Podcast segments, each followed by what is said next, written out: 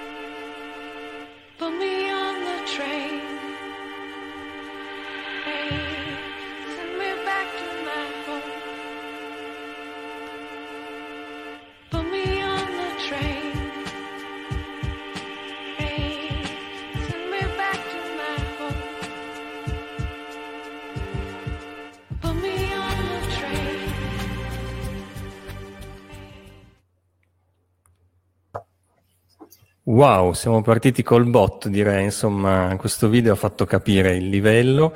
Benvenuto Davide. Benvenuto. Buonasera. Buonasera e benvenuto. Allora, io ti introduco in questo modo, ehm, attraverso un racconto che vorrei che facesse Alberto, che è l'altra metà della Patrucco Comunicazione, che quindi chiamo a, a far parte di questa diretta, quindi saremo due contro uno stasera, ma ti sarà, te la saprai cavare bene. Buon pomeriggio a tutti. Benvenuto. Ciao Davide. Ciao Alberto.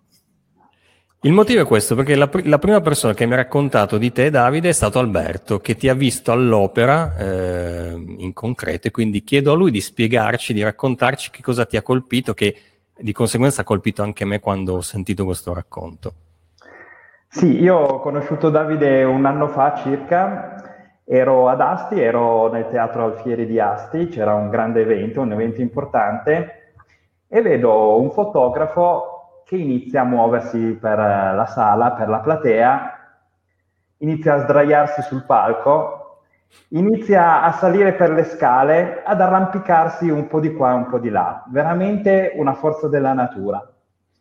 Poi recentemente l'ho visto in una diretta, perché lui partecipa anche ad altre dirette, a tante dirette, e raccontavano di lui, di quando fa il fotografo di matrimoni, che si lancia sotto gli altari, va alle spalle degli, degli sposi, si intrufola nei banchi, insomma, veramente una forza della natura. È vero Davide, è così? Allora, diciamo che mm, è vero, non si può nascondere che è vero.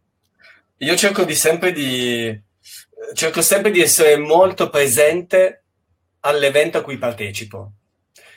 Però cerco sempre anche di non disturbare l'evento. Ad esempio, nel caso di un matrimonio è bene non essere assolutamente troppo invasivi, anche perché il prete, gli sposi, i parenti possono, possono assolutamente essere contro questo, questo tipo di atteggiamento. Ma è estremamente divertente divertente ed è per quello che lo faccio, altrimenti non mi divertirei.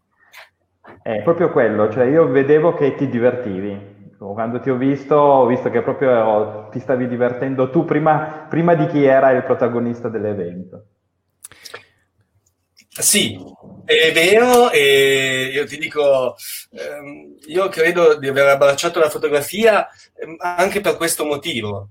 È, un, eh, è, una, delle, è una, delle, poche magie che, che io ho voluto abbracciare e, e, se non la vivessi in questo modo effettivamente non mi darebbe le stesse sensazioni. E tra l'altro probabilmente non riuscirei a dare le stesse emozioni se non facessi in questo modo. Poi chiaramente con il tempo mi sono anche un po' calmato.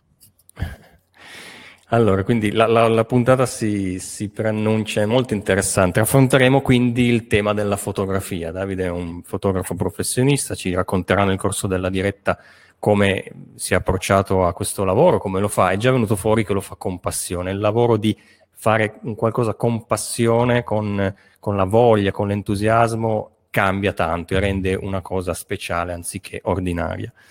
Eh, parleremo di che cos'è la fotografia soprattutto oggi, di come si è evoluta, di, di com'è la narrazione fotografica. Stiamo parlando di un'arte, eh, di una cosa che tutti viviamo quotidianamente. Vado subito alla prima domanda, che è un po' il nostro punto di partenza in ambito comunicativo. Noi ci occupiamo di comunicazione eh, partiamo da una frase che è un nostro slogan che facciamo nostro e che chiedo ad Alberto, visto che è qui con noi a fare la diretta, di, di introdurla, di spiegarla un po', perché ha un significato molto importante per noi.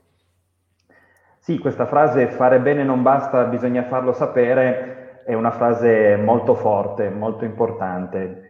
Così importante che è diventato la nostra guida in Patrucco. Eh, ci identifichiamo molto, anche perché spesso incontriamo realtà, clienti, eh, partner anche, che sono delle eccellenze, talvolta un po' sconosciute e quindi è importante secondo noi questa cosa di valorizzare attraverso la comunicazione chi veramente lavora bene. E quindi chiedo a, a te innanzitutto Davide, cosa fai per eh, comunicare, per far, eh, farti conoscere sul mercato ai tuoi clienti?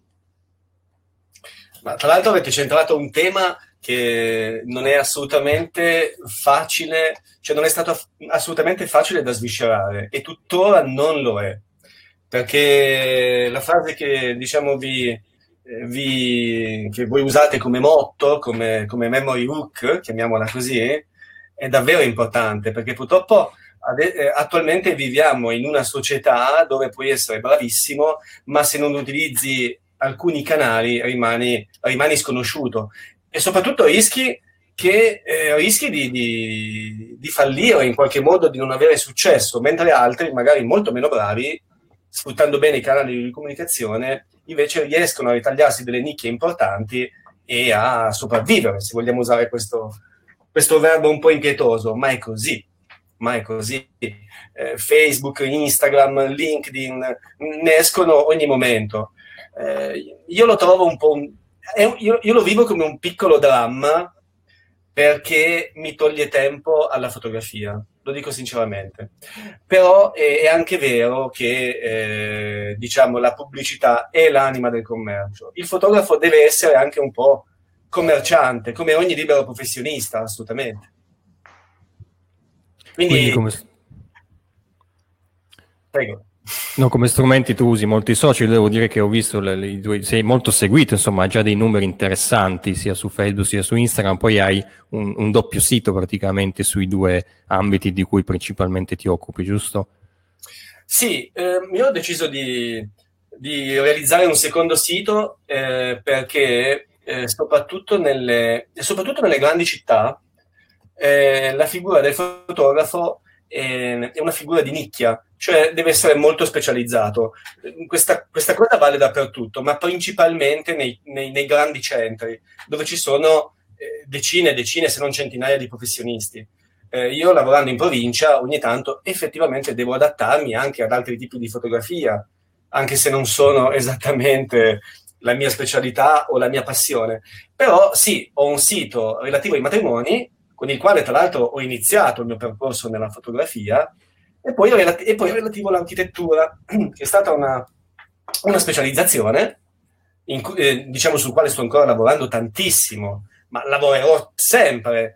Non dimentichiamoci che la fotografia, ma come penso tutti i lavori di questo mondo, eh, diciamo, non si arriva mai all'eccellenza al 100%, ci si avvicina, ma si può sempre migliorare. Anzi, bisogna stare sempre aggiornati, eccetera, eccetera. Quindi, eh, ma sì, ho un sito sull'architettura e un sito sul, sul matrimonio. Anche Inst- Instagram ovviamente è collegato, eh, diciamo collega i siti, anche Facebook, anche su Facebook li menziono.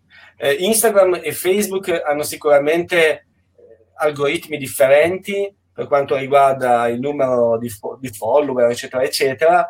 Devo ammettere, io non sono il massimo esperto, eh, ma sicuramente Facebook in questo periodo diciamo, è più seguito da persone di una certa età, nel senso, non, non ovviamente, non, non, sto parlando di decrepiti di 150 anni, ma effettivamente un pubblico verso i 35-40.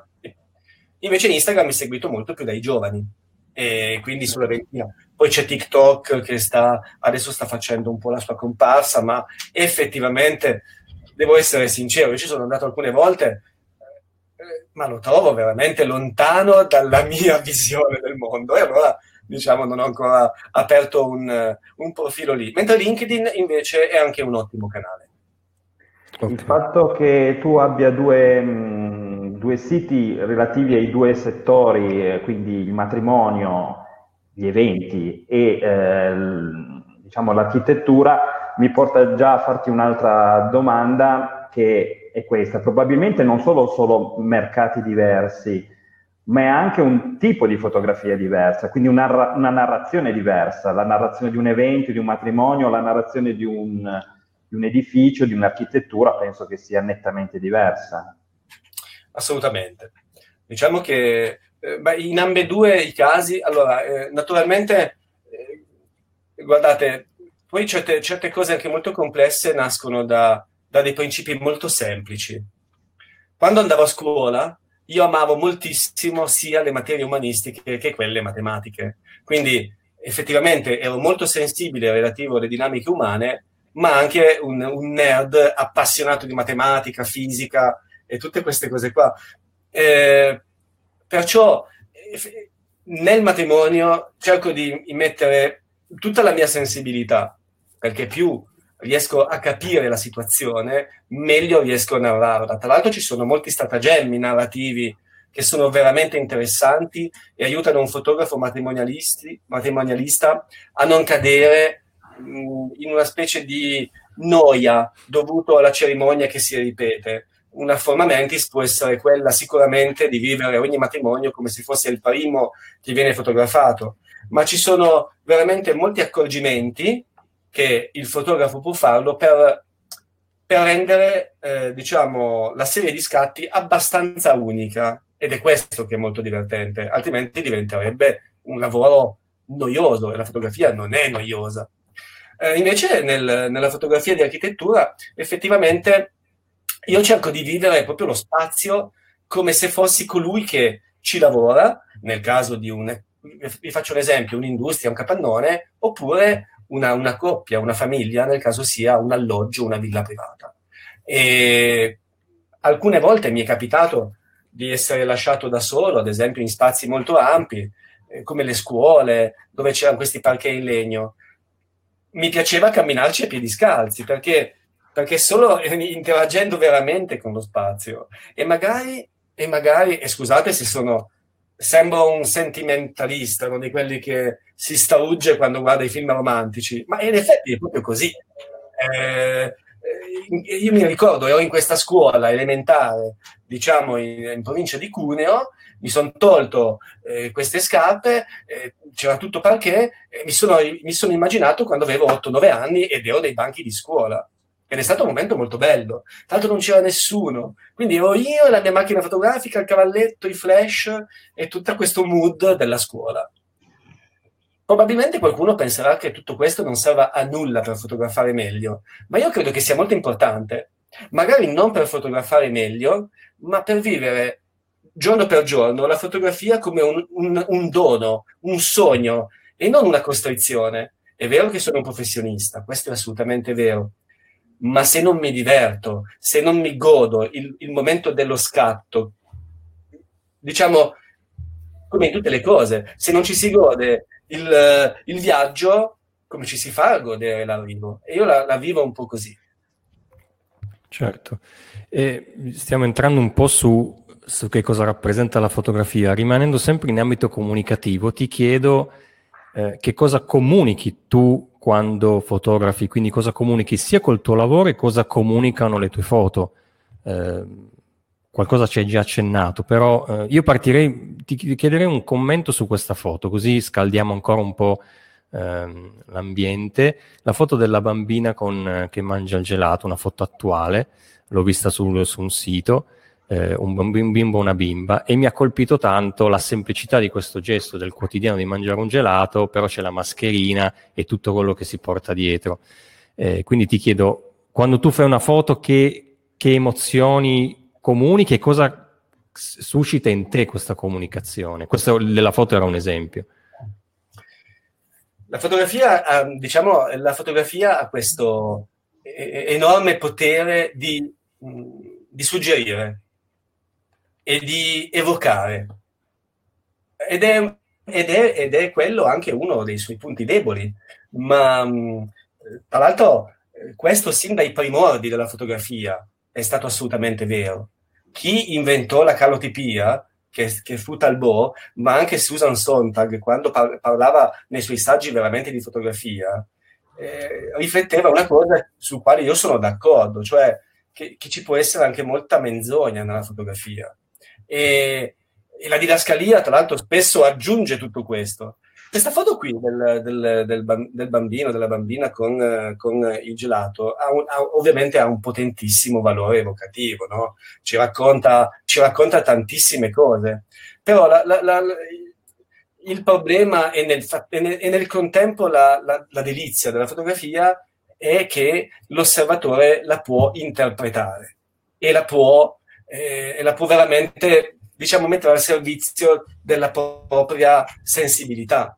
Qui effettivamente eh, è stato fatto magari un lavoro anche di ritaglio, magari eh, la foto completa era del bambino con i suoi genitori, ma naturalmente racchiudere solo il bambino certo. nel, eh, nel, nel riquadro ha reso lo scatto molto, ma molto più suggestivo questo sorriso, il gelato, la voglia di ritornare alla normalità. Io ci vedo, io ci vedo tutto questo e, ed, è, ed, è, la stessa cosa eh, che io cerco di suggerire nel, nelle mie foto. Ehm, guardate, ultimamente mi è capitato, eh, in questi giorni anzi mi sta capitando, sto cercando di... Mh, mm, ho fatto un piccolo lavoro di analisi di una persona, eh, un consulente finanziario, lui mi ha spiegato la sua, eh, la sua, um, dire, la sua poetica nei confronti eh, del patrimonio, di come gestisce il suo lavoro. E ho cercato di creare degli scatti che facessero in qualche modo capire il suo atteggiamento nei confronti dei soldi, delle persone, eh, la, sua, la, sua, serietà e anche il fatto di essere molto rigido nei confronti di certe decisioni. Naturalmente eh, le foto che usciranno saranno, una, una, saranno esse stesse una mia interpretazione. Ovviamente io non cercherò di mentire, non cercherò di falsificare, ma, ma alcune volte, secondo me, è successo. Sapete, no, quando dicono eh, hai un potere nelle mani e quindi eh, il demonio ti tenta in questo senso, no? Eh, con la fotografia ci sono stati molti casi in cui questo potere è stato quanto, quantomeno frainteso, se non manipolato, diciamo a bella posta da fotografi eh, quotidiani, riviste, eccetera, eccetera. È una cosa che credo, diciamo, come, tutti, eh, come tutte le, eh, le, cose che inventate dall'uomo, non hanno un, una valenza negativa assoluta in sé, è l'uomo che le trasfigura e, e le può assolutamente mettere al servizio di una qualcosa di malizioso invece, o invece di, di qualcosa di virtuoso. Per quanto mi riguarda, cerco sempre di essere virtuoso e anche molto diretto, ma sono sicuro, come ad esempio nel caso di alcune mostre artistiche che ho fatto, che l'interpretazione sarà sicuramente riservata ad ogni osservatore che guarda gli scatti. E, tra l'altro, scusate se mi, mi dilungo, ma la fotografia non ha parola e quindi eh, diciamo, può essere interpretata. La didascalia può condurre in una direzione e quindi può aumentare, se vogliamo, una, una, una menzogna, oppure può, dare una, la, oppure può dare la sua verità. Quindi, diciamo, c'è questo gioco, no? Eh, tra l'altro la fotografia a seconda dell'osservatore del momento storico cambia totalmente di significato la foto di questo bambino, vista 5-6 mesi fa, quando non è successo questo, questa situazione, eh, non l'avremmo vista con questo tono così drammatico, con questo, con questo, con questa, con questo retroscena di voglia di vivere, di tornare alla normalità, di... non l'avremmo vista in questo modo. Adesso invece diventa veramente eh, qualcosa di pazzesco, assolutamente. Certo. Eh, a questo proposito volevo chiederti una cosa che mi è venuto in mente, eh, hai parlato anche di questa foto che forse stata, potrebbe essere stata ritagliata, eh, diciamo, per accentuare un aspetto. Quindi c'è tutto il discorso della post-produzione, diciamo, di un'immagine. Eh, volevo chiederti quanto oggi eh, si, si, lavora sulla post-produzione, eh, quanto invece si cerca di lasciare la foto eh, al naturale quanto si rischia di eh, alterare appunto e arrivare alla menzogna, quindi alterare la realtà arrivare alla menzogna lavorando sulla, sulla post-produzione.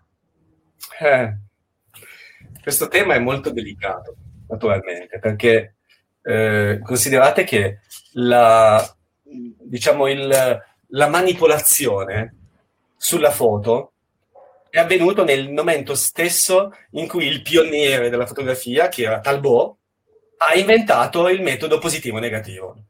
Lo disse subito. Ma se noi mascheriamo, mettiamo un po' di buio, mettiamo un po' di ombre, possiamo tagliare la testa, possiamo metterci qualcos'altro, manipoleremo. Cioè la fotografia in sé potrà essere assolutamente manipolata e questo è successo sempre. E dipende molto dal, secondo me dipende molto dall'etica non solo del fotografo, ma da chi poi viene a contatto con questa fotografia. Eh, la post-produzione può fare tutto, può, può, mettere dettagli che non esistevano, può, eh, può mettere diciamo, delle cose dove non c'erano e quindi può assolutamente cambiare il significato. Quindi poi attualmente eh, diciamo software come io ne, ne, cito uno a caso come Photoshop con un po' di assolutamente con un po' di, di manualità possono veramente fare la differenza. E questo è, è una grande potenza, ma ovviamente deve essere usata bene. Cioè, ehm, diciamo che il mio approccio è quello di, essere, di, di scattare in modo da intervenire secondariamente il meno possibile. Ma non vi nascondo che poi alcuni piccoli accorgimenti cambiano totalmente il modo in cui la, la, la foto può essere interpretata. Basta, guarda, basta veramente una piccola vignettatura. Certe volte basta veramente fare un po' di scuro nei bordi per rendere più incisiva la fotografia. È, è piccolo, è, può sembrarvi ridicolo, ma in realtà cambia molto. No, no, sono convinto che sia così anche un po' dalla nostra esperienza nell'ambito video, effettivamente puoi cambiare molto vabbè, poi nell'ambito video c'è il discorso del montaggio e quindi anche della dinamicità delle, eh, delle riprese, delle immagini, degli elementi che vengono introdotti, quindi sicuramente eh, si riesce ad enfatizzare in post-produzione determinati aspetti e, e determinati messaggi, ovviamente. Io ho una domanda. Vai, prego, prego, Davide.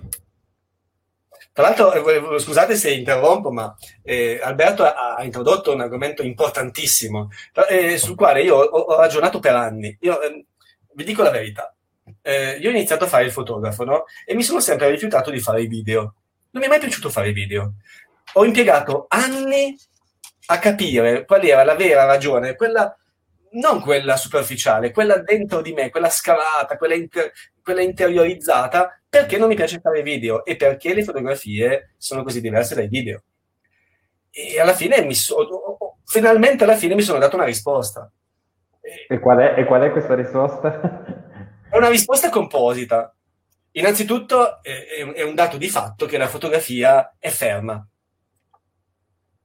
e invece il video è in movimento. Questo è ovviamente la, la grande differenza, diciamo, più, più, superficiale. Però se ci ragioniamo, questo comporta, una, questo comporta una conseguenza, che davanti a una fotografia noi ci dobbiamo fermare. Se ti fermi anche due o tre secondi su una fotografia, innanzitutto ti accorgi dei difetti. Ad esempio, fotografie di modelle certe volte vengono lavorate per ore, perché? Perché quando io mi fermo su una fotografia, l'occhio inizia a esplorare, inizia a esplorare, vede che c'è un neo, vede che c'è una pustolina, e quindi dà meno valore alla foto. Poi pian piano, parliamo di altri tipi di fotografie, l'occhio inizia a esplorare, e se la foto è fatta bene, ci sono altri dettagli, ci possono essere delle, delle, situazioni magari nascoste, ci può essere una quinta della fotografia dove capitano delle altre cose che, che vanno messe in relazione con il soggetto. Quindi l'osservatore inizia a dedurre, inizia a osservare, inizia a dare un valore, a, a comprendere il significato di quello scatto. Nel video tutto questo non succede, è un po' come quando leggiamo un libro e poi da questo libro viene tratto un film. Il libro è un po' la fotografia, il film è il video. Ma attenzione, io non sto sminuendo i video, i filmati in generale. Io sto solo dicendo, io sto solo dicendo che sono prodotti diversi. Se la narrazione del video è convincente, eh, diventa un capolavoro. Assolutamente. Ma sono due mondi diversi e io non potrò mai fare video perché sono un fotografo. Grande. E io invito anche chi ci sta seguendo a fare domande, a intervenire assolutamente. L'obiettivo di comunicazione di servizio è quello di interagire. E, ne fa, te ne faccio una io. Tu hai introdotto il tema eh, della post-produzione, quindi della tecnica. Tecnica che deve essere accompagnata a, a, a una conoscenza anche appropriata degli strumenti.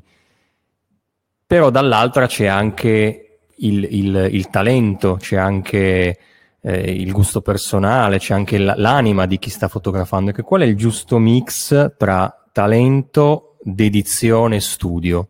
Cos'è che rende un fotografo un professionista, una persona che è in grado veramente di cogliere le, l'elemento che sta fotografando, a differenza di uno che usa, mette solo tecnica, fa una foto tecnicamente perfetta, ma emotivamente vuota.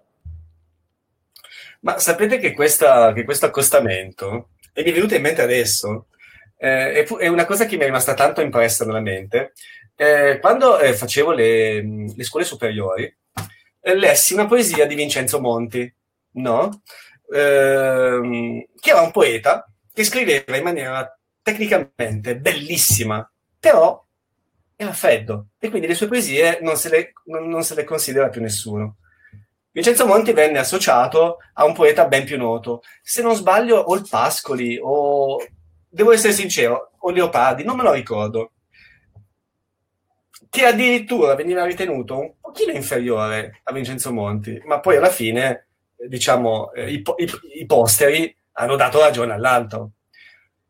E quindi la risposta è difficile da dare, perché credo che sia, eh, come in tutte le cose, eh, un, un, connubio di tutte e tre ovvero eh, il talento probabilmente allora il talento è, è, quell'arma allora il talento è quell'arma veramente sottile che fa fare spesso a, a molti fotografi quel salto interiore che magari non, non hanno non so come dirvi ci sono alcuni che si credono veramente bravissimi mentre magari sono mediocri. Io non so valutarmi, io sinceramente dove, dovessi dirmi qual è il livello del mio talento, non lo so. Perché probabilmente dipende da, dal giudizio degli altri. Quindi è un dato sul quale io non mi esprimo. Sicuramente io sono partito da un concetto. Se mi piace così tanto fare le foto, sempre, tutti i giorni, vuol dire che probabilmente ma non è detto che un po' di talento ci sia, ma non è assolutamente detto, potrebbe essere assolutamente un'autosuggestione. Poi, lo studio, hai detto una cosa fantastica, lo studio è fondamentale, perché la fotografia, eh, dalla composizione eh, dalla tecnica, dalle mille regole che ci sono, è una roba, e scusate se dico, se, se uso la, il sostantivo roba, ma fa capire veramente le cose, è complicata. Perché ci sono mille generi e ogni genere ha le sue regole e le regole devono essere conosciute perché solo conoscendo bene le regole le puoi stroncare, cambiarle a tuo piacimento, ma prima devi, devi essere conscio. Cioè, e poi, e, poi, e poi, un'altra cosa di cui parla, di cui, che a me sta molto a cuore è la costanza. Eh, ottenere sempre un buon prodotto è possibile con la costanza, cioè approcciarsi sicuramente a un servizio fotografico in maniera responsabile, quindi concentrata. Più lo fai, più certe cose ti vengono automatiche, più certi trucchi, certi trucchi del mestiere, mettiamola così, ti vengono naturali e più lavori bene. Quindi è un mix delle tre. È, dif- è difficile dare una risposta univoca. Io credo che non ci sia una risposta univoca. È un atteggiamento, è un atteggiamento che è, è un atteggiamento da fare giorno per giorno. Mm, probabilmente una domanda, tra l'altro voglio dare una risposta al talento, no? Ecco, mi è venuta una risposta al talento. C'era una famosa frase, eh, penso che sia del secolo scorso, era questa. Eh, molti hanno, cioè tutti hanno una penna, tutti hanno una matita, ma pochi sono i poeti. E questo è veramente è, è scioccante, no? Perché quante volte mi è capitato di vedere persone che si comprano una reflex e, e, e, si immaginano fotografi pazzeschi. Anche a me è capitato. Ho detto, ho comprato la reflex in automatico sono bravo. Invece ho capito subito che ho, ho impreparato una schiappa e dovevo, e dovevo seguire un calvario di, di, di, eh, ma che dovevo scalare, perché più è difficile, più è bello il risultato. Quindi è un mix delle tre. Sì. Qui c'è una cosa che mi è venuta in mente anche eh, pensando a cose che ci siamo detti in passato insieme, che la tecnica è la base, bisogna sapere, è un po' come le regole del gioco, no? devi sapere come funziona lo strumento che hai in mano e quali sono le regole diciamo, per, per usarlo e tutto il contorno. Quello sì. che per me è strabiliante in un fotografo è che poi quando è sul campo deve cogliere l'attimo, deve vedere delle cose che forse stanno per succedere e quindi sapere la tecnica bene significa che poi si può dedicare, siccome non lo fa quasi automaticamente di usare la tecnica, si può dedicare a quella parte che forse è il talento che eh, gli permette di vedere quell'inquadratura, di vedere quella situazione e di non focalizzarsi solo sulla tecnica. Ma guarda, c'era un aspetto, c'era un, eh, Cartier, un eh, Cartier-Bresson, ad esempio, che è il famoso occhio del secolo, eh, lo chiamava la, pre- la previsualizzazione, no? cioè la capacità di capire in una scena che cosa succederà e quindi di unire e di aspettare il momento giusto per mettere tutto insieme e rendere qualcosa indimenticabile. Questa, è, ad esempio, è, una, è, un aspetto importante, cioè che, ehm, soprattutto nel, negli eventi di persone, cioè capire come andranno, andranno le cose in quella scena. È, una, è un, potere, un, potere, pazzesco, però ci vuole gran, gran, un grande spirito di osservazione e ci vuole quindi una grande concentrazione. Guardate, eh, io quando sono sembrerà stupido, ma quando io sono di cattivo umore o non sono concentrato, le mie foto fanno sono molto meno belle. Cioè, non è, cioè, poi non è detto che siano così belle quando sono concentrato, ma sicuramente lo sono di meno rispetto a quando non sono non sto usando questa perché, perché, non dimentichiamoci che possiamo avere un iPhone, eh, la Nikon più bella, la, una Leica incredibile, un Hasselblad, tutto un banco ottico, ma se non, se non, abbiamo, se non abbiamo la visione, la visione di cosa vogliamo andare a, a raffigurare, non è il mezzo che lo fa arrivare, non è il mezzo. Sì, penso proprio di sì. Sì, mi, mi, viene il parallelo con la musica, che è un mondo che, che io seguo, che mi piace, e ci sono musicisti tecnicamente bravissimi, ma che ti trasmettono poco. Poi c'è il musicista anche un, non bravissimo dal punto di vista tecnico, però gli dai una chitarra con la voce ti tira fuori la canzone che ti stravolge. Penso a Bob Dylan, che pure mezzo stonato, non è un chitarrista del Chelsea, però cosa ha scritto? Cioè, fa parte della storia del, dell'umanità per quello che, che ha fatto e, e, quanto ha inciso eh, a livello mondiale, insomma. Tu hai parlato... Guardate, quante foto mosse, quante foto mosse sono fantastiche. Adesso c'è questa ricerca, e questa cosa la devo dire perché la dicono. C'è questa ricerca spasmodica del dettaglio, no? Di questi dettagli incredibili. Però certe volte mi viene da dire, ma chi se ne frega? Nel senso, stiamo andando, eh, non so come, veramente, eh, stiamo andando a parlare di una marginalità rispetto a un tutto. Purtroppo vedo molto, soprattutto su Instagram, c'è questa autocelebrazione dei fotografi, questa specie di ricerca del like, la ricerca dei follower, no? È una cosa, è un po', è un po avvilente per me, ma probabilmente dovrei abbracciare, cioè un, parzialmente l'abbraccio anch'io. E dove sta andando la società di oggi? E le nuove generazioni lo sanno sempre di più, meno che non cambino i social e ci siano delle cose nuove. Però eh, ogni tanto penso che aver iniziato a fare il fotografo nel 2000, nel, nel ventunesimo secolo, non sia stata un'ottima scelta. Perché temo che la ricerca della qualità e la ricerca del messaggio che io cerco di condurre tutti i giorni non venga capita e che quindi fallirò. Però posso dire una cosa, non me ne frega niente, continua a perseguirla. Ecco. Sì, sì, effettivamente eh, questa ricerca in una società in cui l'immagine è tutto, un'immagine poi molto fugace, molto veloce, perché poi l'attenzione che noi dedichiamo oggi all'immagine credo sia molto più bassa di come era in passato, rende ancora più ostica la tua missione nel mondo, però insomma, secondo me tanto la strada ripresa la stai facendo e ne uscirai vincitore, ne sono convinto. Eh, Guardate, è ottica veramente, perché alcuni giorni fa facevo vedere eh, le foto a una coppia di sposi che, a cui le avevo fatte, no? E loro mi hanno, scelto, mi hanno scelto le foto da mettere nell'album, perché l'album è una cosa che si fa ancora molto. Poi ci sono mille varianti sul tema, però diciamo il concetto della stampa, grazie a Dio, c'è ancora, perché non dimentichiamoci che la potenza della stampa è, è, incred- è incredibile, è incredibile.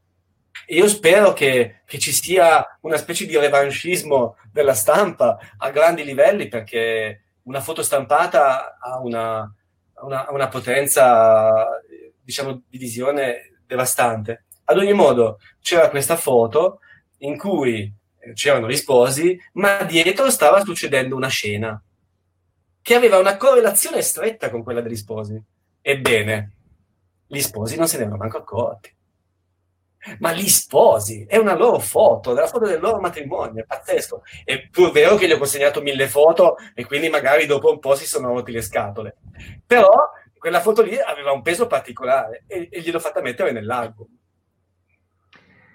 Il discorso comunque eh, anche del fatto della stampa della foto, mentre lo dicevi pensavo al nostro lavoro, noi lavoriamo eh, molto sulla grafica e spessissimo quando con i clienti dobbiamo eh, insieme a lui, eh, insieme al cliente decidiamo qual è il messaggio da trasmettere, pensiamo subito alla foto, ma pensiamo alla foto non solo come contenuto, ma anche come formato perché si possa adattare correttamente al mezzo cartaceo che in quel momento lì utilizziamo. E cambia tantissimo se quella foto è soltanto a video rispetto a quando è stampata, eh, tantissimo, e quindi questo è sempre sorprendente per me. Quindi il fatto di, comunque di eh, pensare che le foto non debbano essere solo digi- rimanere solo digitali, ma siano anche stampate, è, è importantissimo. Qui poi si innesta tutto il discorso anche del, dell'archivio, no? nel senso che boh, adesso le foto chissà dove sono, perché sono nel cloud, ma non le tocchiamo fisicamente, concretamente, anche se ce le abbiamo sempre a disposizione. però se non c'è il collegamento a internet o sul telefono si, si rompe la memoria, non c'è più niente. Ma guardate, io nei, nei miei ritagli di tempo ehm, sto cercando di, di, fare un piccolo percorso, ovviamente non ho tantissimo tempo, ma lo voglio fare, un percorso analogico, quindi tornare a scattare in analogico con la pellicola, andare in camera oscura e sviluppare le foto. Eh, io due o tre mesi fa sono andato da eh, un amico che ha una camera oscura molto bella, molto, molto ben strutturata e vi assicuro che purtroppo io sono, io sono nato come fotografo ai tempi del digitale, il percorso analogico non l'ho fatto, vi assicuro che vedere una foto che si trasforma davanti a te e inizia a uscire è pazzesco, è pazzesco. E, il, e comunque eh, le, le, persone che comunque diciamo sviluppano ancora in camera oscura, eh, ci sono tanti che lo fanno. Ovviamente eh, stiamo parlando di nicchie, però è una nicchia molto grande, è una nicchia tecnicissima, perché eh, c'è da saperne come un chimico in, in, camera oscura, ma anche il discorso della stampa è un discorso molto complesso. Ci sono milioni di tipi di carta ehm, con i quali rendere una foto, ovviamente a milioni di modi di svilupparli. Quindi eh, diciamo che per esempio nel mio caso io non, non stampo. Eh, proprio ieri, ma tra l'altro, ecco, una, una, cosa, una cosa che, non, che, non, ci siamo detti, diciamo a tavolino, ma ve la voglio dire, la, i, ieri c'è anche una specie di piccola di sottostima del nostro lavoro, no? O comunque di, di, di mescolare, non so se vi succede, di mescolare mille mestieri insieme, no? Eh, allora voi se fate comunicazione, quindi fate anche grafica, quindi fate anche gli editori, potete stamparmi un libro, facciamo le didascalie, sono tutti mestieri diversi. A me addirittura ieri è stato proposto di prendere queste stampe, queste foto, scannerizzarle, digitalizzarle bene, ritoccarle, poi fare un libro con le didascalie su questa storia di questa persona. E io ho detto, sì, ma eh, non sono mica capace di fare questo lavoro. Probabilmente questa è una cosa un po', un po', di più nella provincia, magari nelle città questa cosa è più percepita, ma vi assicuro che ogni tanto eh, il fotografo che deve fare anche il video, eh, poi oppure deve fare l'editore, è una cosa assolutamente eh, comune. Tra l'altro, a proposito di comunicazione, anche il ruolo del fotografo come comunicatore ogni tanto a me fa un po' paura, perché non sono un vero e proprio comunicatore siete voi quelli che fate comunicazione. A me piacerebbe ogni tanto essere seguito da chi fa comunicazione e mettere insieme le idee, ragionare sulla collaborazione tra mestieri diversi.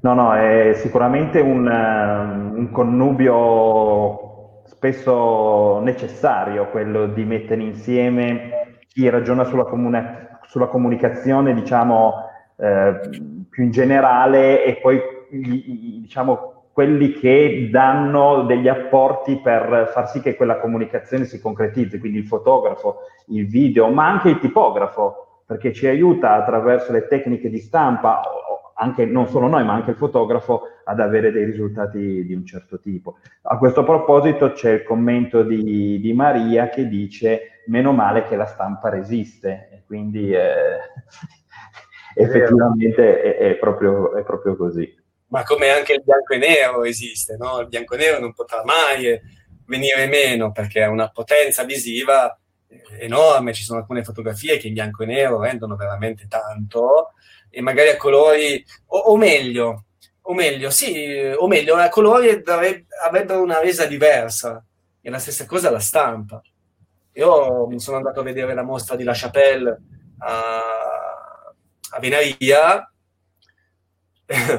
c'erano delle foto stampate, ovviamente dei pannelli, magari lunghi 10 metri, altri 3, e altri 3 con figure umane, magari messe nell'acqua. Ad esempio c'era un diluvio universale, un diluvio universale con questa macchina affondata nell'acqua, con questi corpi nudi, muscolosi, che tentavano di, di, di, di, emergere dalle acque, con questo lampione mezzo bruciato, con questo cielo di d'Apocalisse. Cavoli, sullo schermo non, non faceva questa impressione. Era una cosa incredibile. Poi lasciamo stare le considerazioni personali, nel senso, la Chapelle può piacere, può non piacere. Eh, ad esempio, a me piace moltissimo perché crea, crea delle immagini pazzesche. Io ho visto un, un Michael Jackson trasformato appunto nell'arcangelo Michele che, che, che, schiacciava un diavolo tutto, tutto con la pelle tutta rossa. Credo che tra l'altro l'abbiano proprio dipinto anche la, il pannello, un pannello di un materiale particolare, con dietro la scogliera era un'immagine impossibile rimanere impossibile rimanere impassibili ecco, di fronte a una stampa di quel genere. Ovviamente sarà una stampa che costa migliaia di euro, ma una, una, una resa del genere su un monitor non si può avere. Certo. Questo, questo, è il tema della fruizione di cui volevo fare un accenno, ma stanno arrivando un po' di domande che, che rendono interessante la, la, cosa. Però la fruizione di, di, un prodotto cambia totalmente a seconda del, del, sistema che si usa. Io penso, tornando al video, a un concorso cui avevamo partecipato per seguire tutta la realizzazione, un concorso di, di video di, di cortometraggi eh, che abbiamo fatto per la cooperativa Esserci, si chiama Ponti Corti, sul tema dell'intercultura e abbiamo visto come la serata finale prevedeva la, la, proiezione dei cortometraggi finalisti a teatro, quindi su uno schermo, come fosse un cinema. E la, la percezione, soprattutto dei giovani che sono abituati a, ormai a vedere i video su, sul, sullo smartphone, quindi su una dimensione mi, minuscola, poterli fare, vederli su un supporto del genere stravolgeva completamente tutta la realtà. Vado alle domande.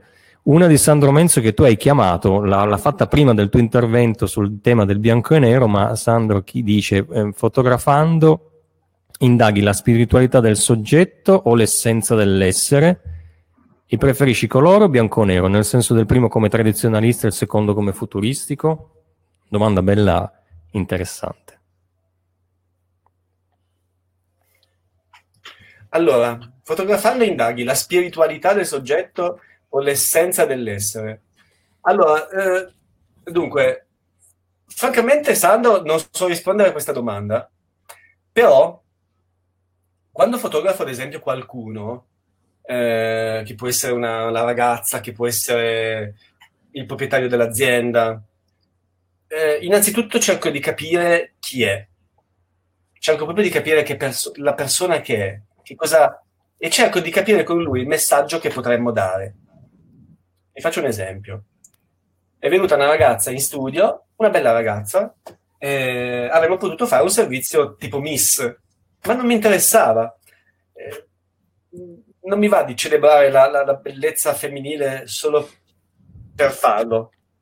Allora ho indagato sulla sua storia e lei mi aveva detto, ad esempio, che non aveva foto durante la, la laurea. Allora abbiamo cercato di ricreare le condizioni dentro di lei della laurea le ho fatto domande, ma quanta gente c'era, eh, com'era, com'erano i professori, eh, che illuminazione c'era lì dentro, c'erano i tuoi genitori. Ho cercato di farle rivivere un po' queste emozioni. Quindi, in questo senso, vado a cercare un po' la spiritualità. Ad esempio, poi mi ha, mi ha, mi ha, mi ha detto, guarda, eh, gli ho detto, che cosa vuoi fare nel tuo futuro? Voglio fare carriera. Voglio fare carriera.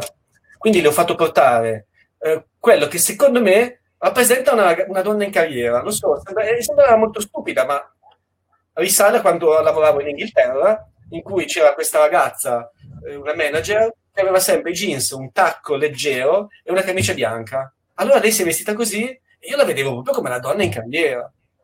E poi ho cercato di tirarle fuori quell'espressione lì. Cioè ho, fa- ho cercato di farle...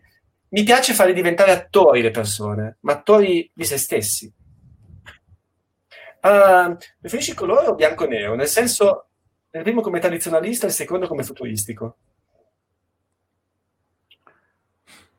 Ma sai che eh, ti faccio l'esempio di un matrimonio. Ho 1500 foto di un matrimonio. Ogni tanto sono un, un furfante. Perché magari questa, questa foto dei colori terribili lo, lo, lo metto eh, perché ci sono mescolanze di, di, di, luci al tungsteno, magari il flash non gli ho messo la gelatina giusta, magari da fuori veniva, la trasforma in bianco e nero. Lo so, questo è, è un atto impuro, se vuoi.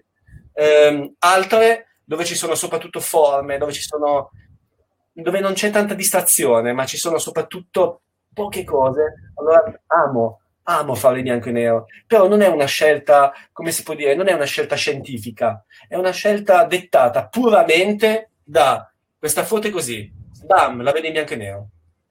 O certe volte scatto proprio per il bianco e nero. La narrazione al contrario, la mhm. narrazione per l'album del matrimonio.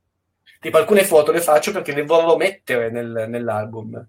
E magari farò alcuni scatti proprio perché saprò già che le vorrò mettere nell'album e altri no. Questo è anche un modo di non annoiarsi in eventi che magari possono sembrare ripetitivi, ma non dimentichiamoci mai che i matrimoni non sono mai ripetitivi, le persone sono sempre diverse. Già sapere il loro lavoro, le loro piccole cose che fanno insieme, rende il matrimonio una cosa incredibile, unica e ripetibile. Qui si aggancia, possiamo mandare questo commento, questa domanda di Enrico, che si riallaccia anche prima alla storia della ragazza che ci hai detto, che ok, eh, se riesci a trasmettere i valori delle persone hai raggiunto un livello molto alto, hai delle tecniche per farlo? Cioè soltanto fargli delle domande o usi anche altre tecniche per tirare fuori le storie, tirare fuori i valori e quindi poi fare le foto che comunicano quelle cose lì? Ma guardate, a dispetto di quello che può sembrare durante questa diretta, io sono una persona a cui piace molto ascoltare. No? E quindi eh, non è che ho della particolare tecnica, io um, cerco semplicemente di mettere le persone a loro, a loro, agio. Ad esempio, ultimamente mi è capitato un servizio eh, un po' imbarazzante, devo essere sincero, un po' imbarazzante. Non voglio, non voglio, non voglio scher- ci sono delle situazioni che sono un po' imbarazzanti, no? C'era questo ragazzo eh, che voleva farsi fare delle foto, era un ragazzo gay, ma ha detto che voleva fare delle foto nudo. Io non ho mai fotografato un ragazzo nudo. Però, eh, però poi ci siamo messi a discutere di questa cosa. Lui voleva fare delle foto un po' particolari, con anche mm, la frutta, tutte queste foto che sono molto tipiche, eh, diciamo, del mondo, del mondo gay, che però io non conosco, eh, però ho cercato di capirlo e alla fine ci siamo divertiti, ma veramente tanto. Io, Enrico chiede se ho delle tecniche per farlo, ma io ti assicuro, Enrico, che fino a quel mattino, al mattino in cui è entrato questo ragazzo, io ero nel panico. Non, non, non, non, sapevo neanche se sarei riuscito a scattare una foto. Ecco, se vogliamo, questa la, la potrei chiamare una non tecnica, ovvero non essere mai sicuro. Cioè mettersi sempre, come dice Bergonzoni, no? Stare sempre un po' in tirella. Questo qua è, un, è, un, questo qua è una grande scuola. Quello di sentirsi sempre, di, di, di sentirsi sicuri del, del, del fatto proprio, ma di ammettere che tutte le situazioni sono diverse l'una dall'altra e che quindi potrà capitare qualcosa che è al di fuori del nostro controllo, come d'altronde la vita è sempre. Facendo così, allora riesco quasi sempre a raggiungere un risultato.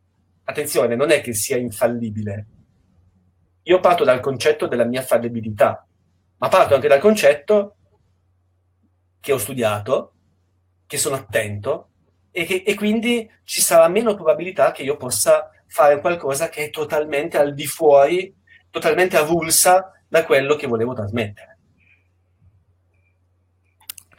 Il tempo sta avanzando perché siamo oltre i 50 minuti, abbiamo detto siamo sui tre quarti d'ora, ma le cose sono interessanti. Io avrei decine di domande, però è giusto dare spazio a chi, chi ci sta scrivendo. Eh, c'è il commento di Dario che dice effettivamente, tornando al, al, tema della stampa, dice la stampa non ha confronto, senza contare che i fai nel formato attuale chissà che fine faranno. È un tema è evidentissimo e, sicuramente è importante da tener conto, specie quando perdi magari il cellulare con tutto, ma c'è, eh, la, c'è una domanda molto precisa eh, di, di, Maria che chiede un commento su Vivian Mayer, se un, un artista su cui...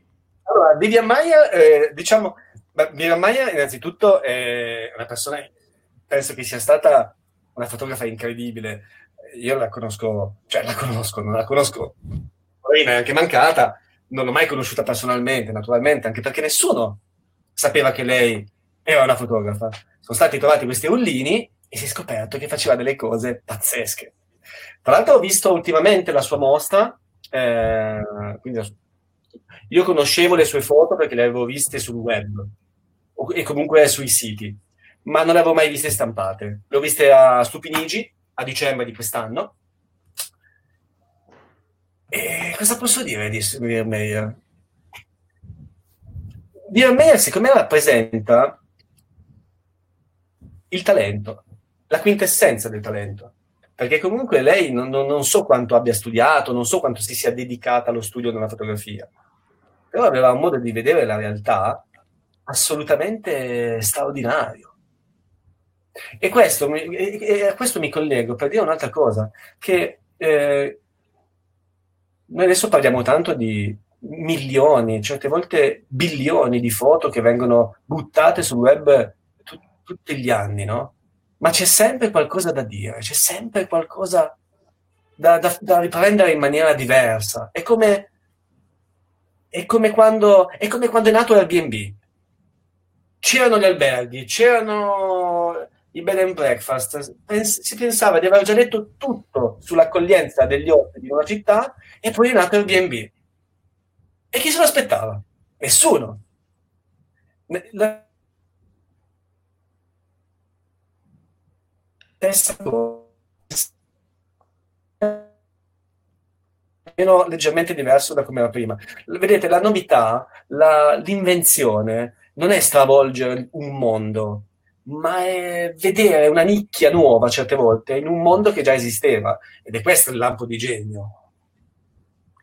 A questo proposito allora ti lancio il, il commento di Anna Maria che vabbè, a parte i complimenti, eh, dice che gli è piaciuto il passaggio sulla visione che ci guida verso il risultato eh, che ci si prefigge. La, la, la, domanda era rivolta a un passaggio precedente, ma si aggancia a quello che stai eh, dicendo adesso che effettivamente chi ha una visione, e quanto nella fotografia è vero, eh, vede delle cose che non ci sono, no? E quindi poi riesce a mettere in campo degli strumenti per raggiungere e concretizzare quella, quella visione.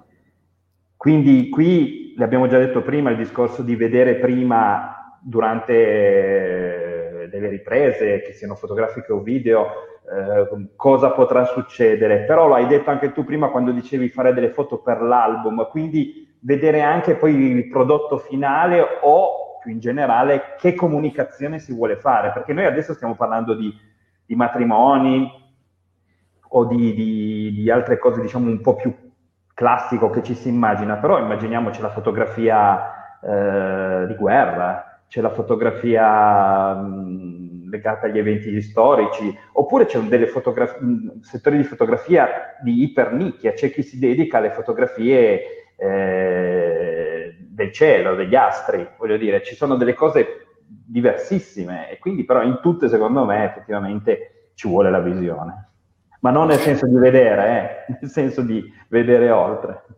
Ma guardate, eh, eh, quello, il famoso personaggio inventato da Guzzanti, avrebbe detto andiamo a dentoni nel buio, no? È brutto andare a dentoni nel buio, perché eh, se non sai dove vuoi andare, che, cosa, cioè, che, che cosa riprendi? Che cosa, se non sai...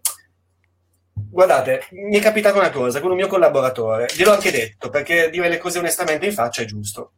Ehm, spesso in un matrimonio siamo in due. Ehm, e stavo guardando le sue foto.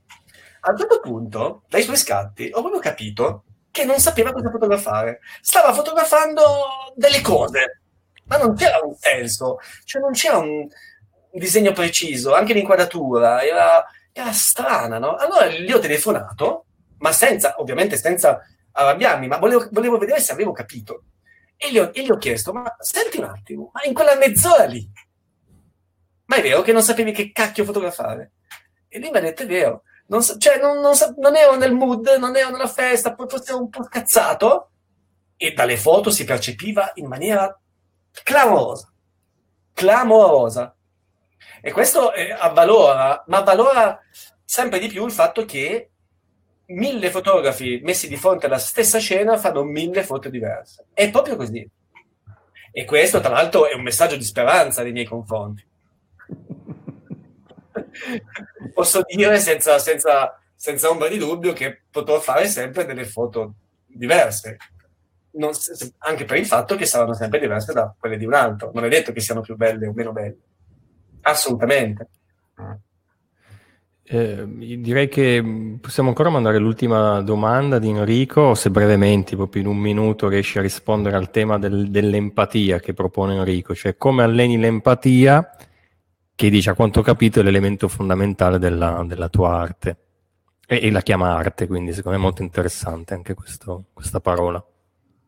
Ma eh, guarda, eh, eh, diciamo, do una risposta molto personale. Come, come avete potuto vedere, non, non, non, mi sono lanciato in tecnicismi, no? anche perché poi si rischia di essere confutati, quindi ho preferito stare vago.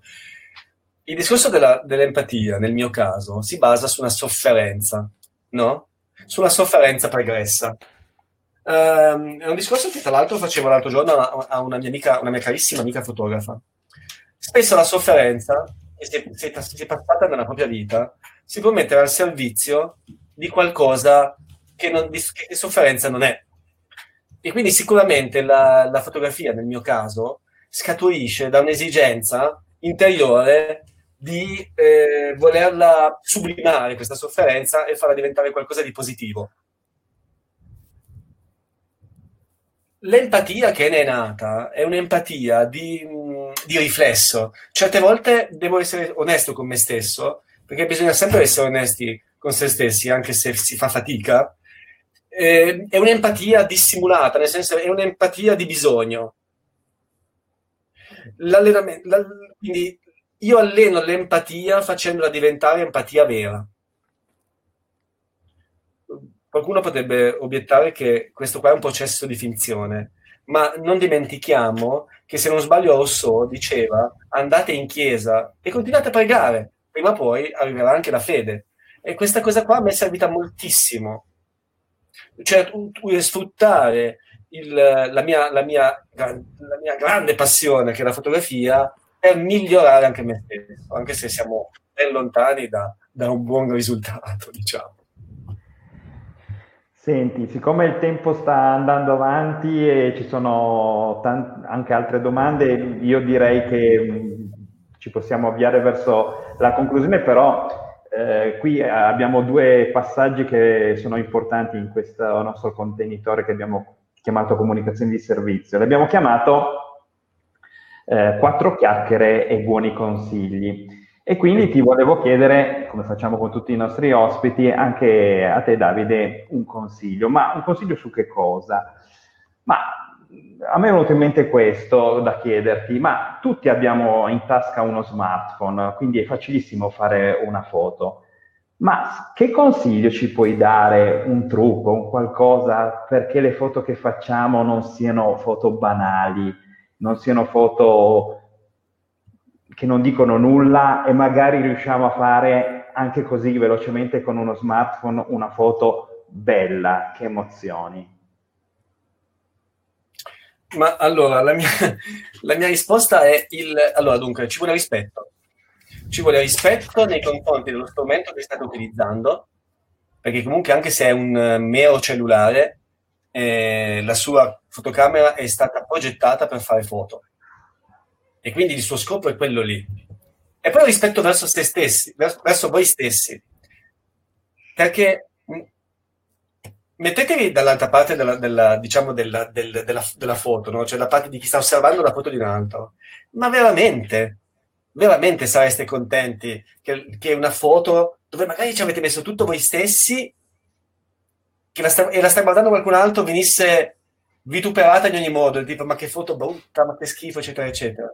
Quindi se voi partite dal principio del, del rispetto, sicuramente farete delle foto migliori, quantomeno ci penserete molto di più magari inizierete a togliere quel pezzo di muro che non c'entra niente con la foto, o magari sposterete, eh, che ne so, il, il pacchetto dei, della gomma da masticare perché nella foto non c'entra nulla, o magari ce lo metterete tutto perché ha un significato. Quindi, qualunque sia il mezzo che state utilizzando, rispettatelo e rispettate voi stessi, perché a tutti fa piacere quando ci dicono che bella foto che hai fatto. Ma è proprio necessaria una reflex per farla? La mia risposta è sì, perché ho speso talmente tanto però, però, ti faccio i complimenti perché mi hai stupito. Mi aspettavo un, un, un consiglio tecnico Uh, e invece eh, no, sei, sei, un grande perché il rispetto è un bel consiglio. In generale è un bel consiglio avere rispetto. Grazie. Eh, c'è ancora una domanda, io non so se riesci a, far, a rispondere in un minuto, ehm, oltre ai ringraziamenti, Michele che chiede cosa ne pensi dei centinaia di selfie, che brevissimamente. Ma io dico, allora, prima il selfie si chiamava autoscatto, adesso c'è questa maniera di, di, di, chiamarlo, ma non è una cosa brutta, cioè non ha un'accezione diabolica il fatto di chiamarlo selfie. E anche i selfie non hanno, eh, non sono di per sé negativi e malvagi, però anche quelli sarebbe carino ved- cioè, vederli fatti con cum grano salis. Io vedo queste ragazze, soprattutto ragazze, lo devo ammettere, in palestra, che magari si mettono storte con questo gomito sono magari tristi perché poi eh, diciamo si prendono più, dall'alto quindi la prospettiva di far diventare questo mento luce questa fronte questo me... credo mi piacerebbe vedere delle cose più, più belle effettivamente. L'autocelebrazione effettivamente è, è, un inganno è un grande inganno l'autocelebrazione e questo vale per tutte le cose della vita. Beh, certe volte quando ci dicono bravissimi a fare qualcosa può darci veramente in inganno. Quindi o siamo belli o siamo intelligenti, sì, però nel selfie c'è molto di noi. Anche quello, rispettiamolo. Facciamo un bel selfie, ma compriamoci anche quei bastoni stick. Benissimo, quelli che vendono. Va benissimo, ma usiamoli bene, facciamo delle cose belle, anche creative. Perché no? Perché no? Sì, quindi è sempre, è sempre il controllo che ci vuole no? nel, nel, fare le cose, nel, quindi il rispetto, il buonsenso sono termini molto interessanti. La parola rispetto, secondo me, in generale è una bella parola, bisogna sempre averla presente. Eh, ultima, ultimissima cosa, io avevo una domanda sul, sul tema del, del coronavirus, no? di questo periodaccio che abbiamo vissuto, di solito chiediamo cosa ci si porta. Io non ti chiedo questo, però ti chiedo se hai voglia di farci vedere, ci hai dato una foto eh, molto attuale eh, rispetto al coronavirus di, di, una sposa, se la facciamo vedere, secondo me eh, questo è uno scatto bello, attuale, perché oggi ha un significato enorme questa foto e, e riporta anche, abbiamo, abbiamo, parlato tanto di, abbiamo fatto tante parole, adesso andiamo a osservare una foto vera. È una foto di Davide, perché finora, a parte l'inizio, non abbiamo visto foto di Davide. Fatte da Davide. 10 maggio mi è capitato questo, eh, diciamo questi sposi non hanno, eh, hanno rimandato la festa, ma il matrimonio civile l'hanno celebrato e effettivamente c'era questa bellissima sposa eh, che si è messa la mascherina, questa mascherina bellissima. La, la, cerimonia tra l'altro è durata poco, ma è stata molto emozionante perché c'era proprio la contrapposizione, no? Eh, evidente, tra il momento drammatico che è quello sociale, ma i loro sentimenti, che erano assolutamente, diciamo, assoluti, no? poi l'amore è sempre un sentimento che va al di là di ogni, di ogni, di ogni cosa, quindi effettivamente lì si è proprio percepito. Io sono molto contento di, aver, di, aver, di, aver, di averlo potuto scattare questa cosa. E, è durato, che poi è durato assolutamente pochi minuti, ma, ma c'era un'emozione incredibile. Tra l'altro un'emozione anche di risposta, un'emozione anche di rivalsa, se vogliamo, no? Sta andando tutto in un certo modo, eh, siamo chiusi in casa, ma noi ci sposiamo. Con buon senso, facendo attenzione, cioè senza proprio no, andare, andare a rischiare di, di magari di prendersi qualcosa, ma ci sposiamo. È stata una cosa pazzesca. In più oggi, secondo me, il taglio degli occhi diventa un, un elemento ancora più espressivo perché manca tutto un pezzo nel, nell'espressione di un viso oggi che sarà coperto dal, dalla mascherina, gli occhi quindi assumeranno, immagino che dal punto di vista fotografico sarà un, un elemento ancora più importante. Eh, lascio Alberto farti i saluti se... Sì, ehm, vabbè, innanzitutto volevo far vedere i tuoi contatti, Davide, per chi ci sta seguendo e ha piacere magari sia di andare a vedere più nel dettaglio i tuoi lavori, quindi ci sono i tuoi due siti per eh, l'ambito matrimonio e l'ambito architettura, oltre naturalmente ai social Facebook ed Instagram. E, e poi eh, se volete contattare Davide, qui ci sono i riferimenti eh, telefonici ed email. Comunque sui social si trova facilmente Davide. Ehm, per quanto riguarda i saluti, ehm, come diciamo eh, spesso, mm, eh, abbiamo anche in questo caso avuto un grande, grande ospite. Eh, ci hai di nuovo stupiti eh, perché noi ti conosciamo, Davide, e sei stato formidabile anche, anche questa sera. Eh, ci hai comunicato delle cose particolari, importanti e quindi sono veramente contento di averti avuto ospite. Insieme a Francesco, sei, eh, sei stato veramente benvenuto. Grazie, grazie a voi che mi avete ospitato, è stato veramente molto bello. E tra l'altro è, è, è, un, questi, questi, questi, questi, video che state facendo sono veramente interessanti e utili perché si, eh, si riflette su cose non esageratamente elevate, ma si riflette. Ed è veramente un valore importante la riflessione. Grazie. Complimenti. Sì, grazie. È come una fotografia ci prendiamo i complimenti. Ehm, prima di salutarci, ehm, il prossimo appuntamento, lo spot eh, per la prossima settimana, ospiteremo Demetrio Labate che è un agilista organizzativo. Questo parolone anche lui mi ha detto, metti agilista organizzativo tanto nessuno capisce cos'è. Questo è un buon motivo per seguire la, la diretta della prossima settimana. In realtà ehm, io ho letto anche un po' un libro che lui ha tradotto, insomma, e, e, e la, un, la, tendenza ad abbandonare l'organizzazione gerarchica tradizionale, manageriale che c'è una, in una grande azienda per passare a un'organizzazione molto più agile, molto più flessibile attraverso un metodo nuovo e quindi e sarà un modo, secondo me, molto innovativo di eh, trasformare le cose e questo periodo ci ha insegnato che cambiare, trasformarci, eh, inventarci cose nuove fondamentali.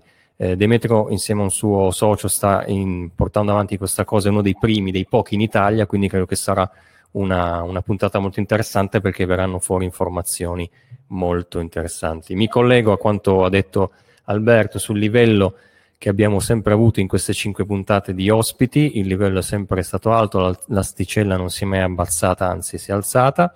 Ringrazio chi ci ha seguito e continua a seguirci, abbiamo degli affezionati ormai, ma abbiamo anche persone nuove, questo ci fa piacere perché l'obiettivo è quello di creare una comunità, di, di interagire tutti insieme.